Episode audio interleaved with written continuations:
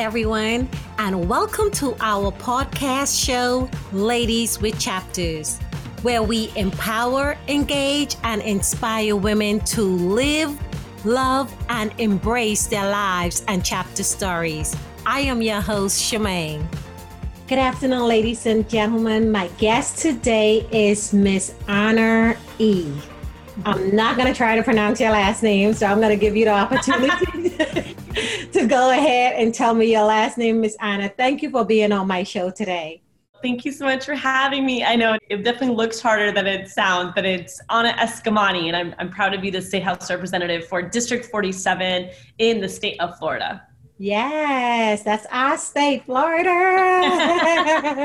so, again, thank you for being on my show today. And um, as you stated, you are the representative for the state representative for District 47. Tell my guests, my audience who are listening, what does that all entail being a representative?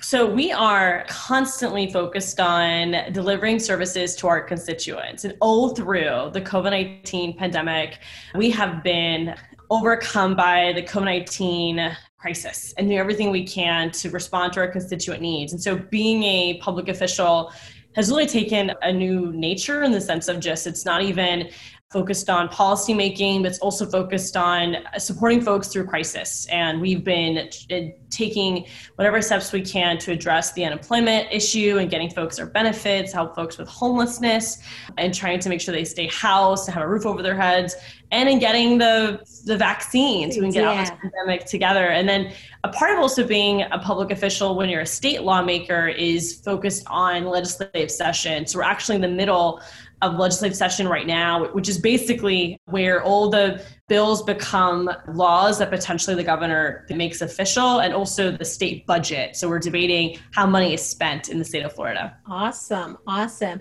Now, often I follow you a lot and I read where you, there was something about you actually were taking your own funding to help some people out. I thought that was amazing to, you know, to be able to do that because there, you know, a lot of people were still waiting on unemployment. And I saw how that should make you feel, I mean, awesome to know that you were able to help in that capacity. Thank you. Yeah, you know, it's it's really hard to just work for your community and see these problems that are almost out of your reach to do something about. I mean, when it came yes. to the unemployment system, you know, I'm not the Department of Economic Opportunity, but I can push DEO to do what's right and to get folks paid. But at the same time, there's going to be a delay there, which yes. means that you have Floridians who are trying to pay their bills on time. They can't make ends meet. And if I have the capacity to raise money to help them or to, you know, use my own money, I'm going yes. to do that. I'm going to do that. And to this day, we've helped folks pay off their rent that was late, get into a hotel so they're not homeless and we've raised over $40,000 just from other Floridians to help their neighbors. And that's been really important too. Amazing, amazing. Now, Anna, you often talk about, you know, your parents being an immigrant to this country. Tell me about that. How has that journey been for them? And now to see that, you know, where you are in your life, in your career, how has that journey been for them? So I'm very proud of my my immigrant roots. So my parents are both immigrants from Iran, but they met each other in in Orlando working at the same donut shop. So I we grew up in a very Iranian household in the sense that my parents spoke a different language. And my the the lunch that I would pack for school was very different than some of my classmates' lunches and and of course we celebrated different holidays compared to just your traditional American holidays. And it was really foundational for me because it, it, gave me a perspective that not every kid has when you're growing up. And of course, my experiences with racism have also helped to establish my values as a very ethical and kind person who cares yes. about equity. So I think when you have those experiences too, it kind of pushes you to want to do more for others. Yes, yes, yes. I, I can definitely relate to that being an immigrant from another country myself. So I totally understand. Yes. So I know there are so many paths you could have taken in your career why politics? Why? a good reason as to why did you take this path when everyone know politics can be such a I don't want to say crazy, dirty game, but why, right. why did Anna take this path? Right. I mean, candidly, it's not easy. And it's definitely not easy when you're a woman and a woman of color because time and time again, the cards are stacked against you yes. and there's assumptions made about you and everything yes. is, everything is more challenging when, when you're also taking risk. And even when I ran for office as a first time candidate back in 2017, not a lot of folks thought I could do it. They didn't take me seriously because no one that looked like to me had ever won a seat, especially a swing seat in the Florida legislature. So I'm constantly just up against the grind. And I ran for office really because of a, a, state of urgency. I was so mad after the 2016 election cycle, just frustrated by how those politics became known. I mean, it was so ugly and vitriolic and divisive. And and I didn't want to be that. I, I, didn't want my community to be reflected by those type of actions or values. And I really wanted to redefine what you it means wanted different. Yeah. yeah. So yeah.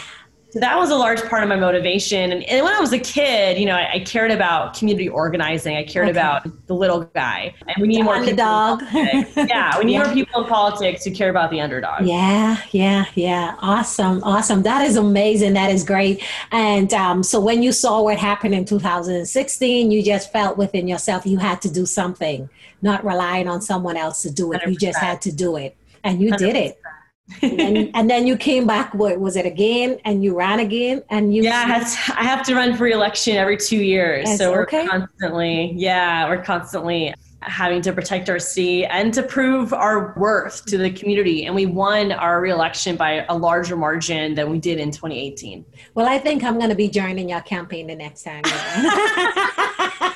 I love that. I love, love that. it, love it, love it. And I cannot back down from it because I said it here. Yeah, so it's, every- it's recorded. I have evidence. yes, yes. So tell me, let's talk about what has been the most difficult time for you throughout this whole, you know, this whole journey for Anna. Well, my first reaction is it's a lot of balancing because as a state lawmaker, you're in what's called a part-time legislature in Florida, which means it's not really a full it's not paid to be a full-time job. Okay. So you have to have another source of income. And some lawmakers are personally very wealthy where they don't actually have to work another day job, but I actually work another day job. Really? One. Yeah, I work at, at a foundation. So I have this, you know, like really intensive legislative calendar and constituent service caseload and community events and so forth. And I also have my day job. Day I also have my my PhD. I'm getting my doctorate as I well. I saw that. I saw yeah, that. So just constantly balancing priorities every yes. single day, and you know, and that's a lot to to put on your plate. So I'm constantly trying to figure out how do I get everything done in a day. Yeah. Right. And then from a political perspective, you know, Tallahassee is a Republican majority state and so you have to work across the aisle but you, you also find yourself in a very defensive posture a lot because yes. your colleagues as much respect as you have for them are pushing forward some really bad bills so you also have to be on your toe to push for the right issues but fight back against the bad ones so you're constantly playing defense. Yes. And that's also exhausting. Yes, I could imagine. And then like you talked about being, you know, a woman, being a woman of color, all of those, and then you're up against the ones who have more funding right. behind. So yeah, I could totally imagine. So let's talk about if I may, what happened, you know, the insurrection to the Capitol. Right. Where were you when that happened? So I was actually in Orlando at my office, my district office, okay. uh, when you know I was watching everything happen. And candidly, I, I, wasn't really going to pay you know too much attention to it. There's always protests. Yeah. Um, you know, outside. how crazy could it get, right? right. And that was exactly my attitude. And it wasn't until I started seeing more reports, especially on Twitter, about how intense it was getting that I started turning it on and watching and I was just so shocked by the by the behavior. Wow, yeah. I think we all were too surprised of right. the outcome. Right. And way too many Floridians were engaged in that too. And yes. so it's been, you know, arrests being made locally. And it's just really disappointing because yes. I think that that, you know, elected officials really consented to that behavior and and wanted to see the tension and maybe they didn't expect for it to go that far. Far, yeah. But you know, anything that that contested election results was not helpful in ensuring a peaceful transition. Yeah. So a lot of people need to be held responsible for that. Yes, totally agree. Now, let me say, what were, was the biggest challenge for you throughout this whole journey? I'm I mean, other than the challenge, I want to know about your accomplishment. But I'm sure that you probably had to go through so much to be where you are. Like you mentioned about now you're going into your PhD. Right. So what would you say and i'm sure that's probably a great accomplishment once you arrive there but thus far so we'll bring you back you know to talk about the phd but what has been the biggest you know for you what has been the biggest challenge for you well I, I think one of the biggest ones is just constantly being underestimated and and treated as such. And so, especially as women and women in politics, you face a lot of double standards where just because you're a woman, you're treated differently in your in your profession, whether it's business, whether it's it's higher ed, athletics, or in this case, uh, politics, where your opinion is is not as valued or you have to you have to work twice as hard to even be able to get a bill moved and tell so me about that. So yeah so i think th- that's a constant challenge because again not, not just because of the the work you have to put into it but also because of the the weight like the demoralizing weight you know because I, I do think that if there are some issues that that if it wasn't me who brought it up, but if it was a man, especially a white man that brought it up, it would be taken it would be taken to heart more quickly. In a different be, perspective. Yeah, like they folks would just take it more seriously compared to me, where you kind of have to you have to prove yourself even more so just to make a point. So, so that's that gets exhausting. It's very yes. I know, and I speak to so many of my of my girlfriends that identify as as black and Latina and their experiences are sometimes even worse where yeah. some of my new colleagues who are freshman lawmakers they were trying to get into the members lounge in the legislature so it's, it's basically like a I mean, it sounds fancy, but it's, it's kind of like the cafeteria for members. Okay. Like it's okay. not, you know, yeah, it's just yeah. the lunchroom basically. And their badge like wasn't working, and they're trying to get in. And another lawmaker said, "Oh, this is for members only." And they were like, "We are members." Wow! Right. But so just like, from that, just from their image, they were looked upon as right. like they they didn't deserve to be there. Exactly. The, wow. the assumption was they were lost. They were definitely not elected officials. Wow. I mean, it was just super gross. But again, those type those types of experiences you know, not only does it reflect the double standards that you face, but it, it can also really impact you at an emotional level. Yes. And because then you don't feel welcome, right? You don't feel like you belong there. It kind of feeds into imposter syndrome. So, so I, you know, that's a constant dynamic of just, you know, needing to, needing to be yourself, you know, push back against it and, and rise above it, but yes. it, it, can be very challenging. Yes. So what about the age factor? Because you know we talk about oh, being, yeah. you know, women, being a woman of color, and then you are young, but you are mighty, you know. so, so, do you often feel the age factor come to play sometimes? Oh yeah, especially my especially my first campaign and my my first year as an elected official i think once you get elected and you start proving yourself you know in the role then less assumptions about age stick. Okay. But i will say that it is it is a challenge. I mean folks do not take you seriously. Folks you know think that uh, you don't have enough experience you need to do this work. And and for me when i was running for office having a two master's degrees. Okay. And that that actually helped to dispel some concerns that people had, but it it, sh- it shouldn't have it to should be that not. way. Yeah. Yeah, exactly. Yeah. But you know, a lot of folks were like, "Oh, well, you know, she's she has these higher ed degrees, and so yeah. she's she's not your average, you know, twenty seven year old." Twenty seven, yeah, yeah, yeah, right. But it's kind of like, well, you know, there are there I had to grow up really fast because my mom passed away when I was a kid. Okay. And and so many other young people have grown up really fast. And so to also not let age be that determiner, I think is really important. And, and actually in the legislature, we have the body has gotten younger. There's a there's more young people in the Florida legislature than in the past. yeah, I, I definitely noticed that. And then yeah. there has been more women too, would you say? Yeah, yeah. So, you know what? Who raised to us? yes. yes. I love that. And the, love it. The solidarity among women, especially bipartisan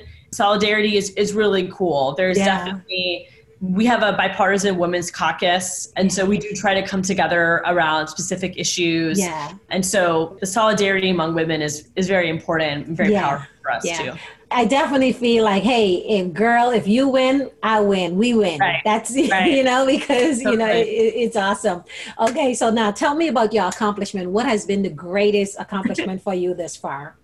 Oh my gosh. Well, you know, obviously running for office is something that I never thought I would ever do. And then, let alone winning two elections now, it is something that I'm proud of because it demonstrates that my community trusts me to serve. And I, I don't take that for granted. Yes. Within the, the work of public service, we have had accomplishments and we've been able to increase the week, the funding for arts and culture in the state of Florida by 800%. That oh, was wow. A, yeah, that was a mission that myself and Representative Carlos Smith uh, worked on during our my first year in office. Yeah. So we were able to increase that funding for all the arts and culture nonprofits. 800%.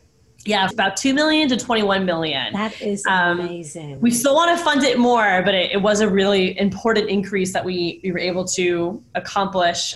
And actually, this legislative session, I've been able to get one of my bills heard and moved in the process as well. So that's really important. So we're just constantly trying to demonstrate that we are effective, but also unapologetic in our advocacy. So we will build bridges where we can, but we'll also hold people and corporations accountable when we must. Yes, yes. I love it. I love it. You are doing such amazing um, work in the community. I love it. I love it. So tell me, Anna, what has been there something about you that people just don't know? I I mean, uh, it's a great question. So so I do have a twin sister, but I feel like at this point, a lot of people might already know that. But I did not. I, I missed yeah. that. I, I missed that. I have a twin sister, and we're we're super super close. She also does work in advocacy. But I was, but I was going to say, I, I, feel like most folks know I have a twin, but I'm, I'm glad that you just learned. I just discovered that. Yeah. So the, and I know you have a cat. Yes. Yeah. I have, I have you have several cats. cats. Okay. I have three cats, and they're they're such cuties. So this is kind of ironic, but I actually, growing up, I mm. never liked competition, and I never liked confrontation. Like, so it was okay. It's really funny. I mean, just as one example, like whenever we would play kickball, uh-huh. I never wanted to be the person that kicked the ball because I felt like there was too much attention on me and it was and if I didn't get it right then I disappointed everyone. Wow. So I always hated like being the person at the forefront. Okay. Yeah. And now like I always find myself, you know, in that position. But it's so funny because that really was never something I was ever comfortable with. And even today, it's still something that you know, sometimes makes me nervous or gives me hesitation. So there's like that little voice in my head that doesn't want me to yeah, engage. to do it. Yeah. Yeah. yeah. so it's, it's very tough. And again, you just kind of push yourself out of your comfort zone. I was just about to say, yeah, coming out yeah. of your comfort zone and yeah. look now, look today. Wow. I know it's funny, but yeah, and and I will never I will never get over that. Like I really am just not someone that likes confrontation. But here I mm. am every day having to be confrontational. I know. So yeah, it's super weird, honestly. Yeah, yeah. and you're, you're doing a great job. Thank you. So I know we are on the verge of completing our PhD. Yes. What is next for Anna? Where are you go? Where Where are you going next? What's next? Oh, I, I I love this question because it forces me to kind of you know think ahead. I, every day, every day, I am just processing you know the next the next task, right? Like I'm just kind of doing things minute by minute, but. I definitely need to finish my PhD. That's one of my biggest priorities. I want to get it done with. I want to uh, close that chapter and go into into part time teaching and, and try to continue to contribute to research. And my, my PhD is in public administration. So okay. it, it, it, intersects well into my, my what you're doing. Work. Yes, yes. Yeah right now I'm, I'm, definitely focused on serving my district and there's a lot of issues we have in our district even when it comes to something as as big as affordable housing and something as you know dry as traffic so there's yeah. just so much i want to do in my district and my community to make it a healthier place to live as well awesome awesome well miss anna Anna E, because I'm not to try to pronounce. You are doing an awesome job in the community. I love it. I love what you're doing. Continue doing it. I love those afternoon, evening, you know, live videos that you put on where people can, you know, ask questions and all of that. That is amazing. That is that is amazing. I really do. I love that. Yeah. I love that. Yes, yes, yes. So, what would you leave with our guests? Final thoughts you will leave with them this afternoon. Yeah. Well, be yourself is the biggest thing, biggest piece of advice I can offer. You know, ask, especially if you're thinking of running for office or getting more involved, just do it. Like, just don't be shy. You know, pursue what you think is right, but ask for guidance and trust your gut. Yes. And just know that you're not alone in yeah. anything that you care about. Yeah, yeah, yeah. Trust that in that intuition what is telling you what to do. Just go with it. 100%. Awesome. Yeah, you'll know you'll know what the right thing is to do. Awesome. Awesome. Well, I am not going to take no more of your time. I am so grateful to have you on. Thank you so much. And I know I'm going to have you back soon. I love to come back. Yeah. Well, thank you so much for the invitation yes. for having me. And and please, if I can ever be of service, just just reach out. yes. Thank you so much, Anna. We'll talk soon. Appreciate you. you. Okay. Bye, love. Women from all over are finally opening up and sharing their chapter stories. If you have a story, we would love to hear from you. Email us today. Follow us on Instagram and Facebook at lwchapters at yahoo.com or lwchapters Instagram and Facebook. Your story is yours. No one knows your story like you do.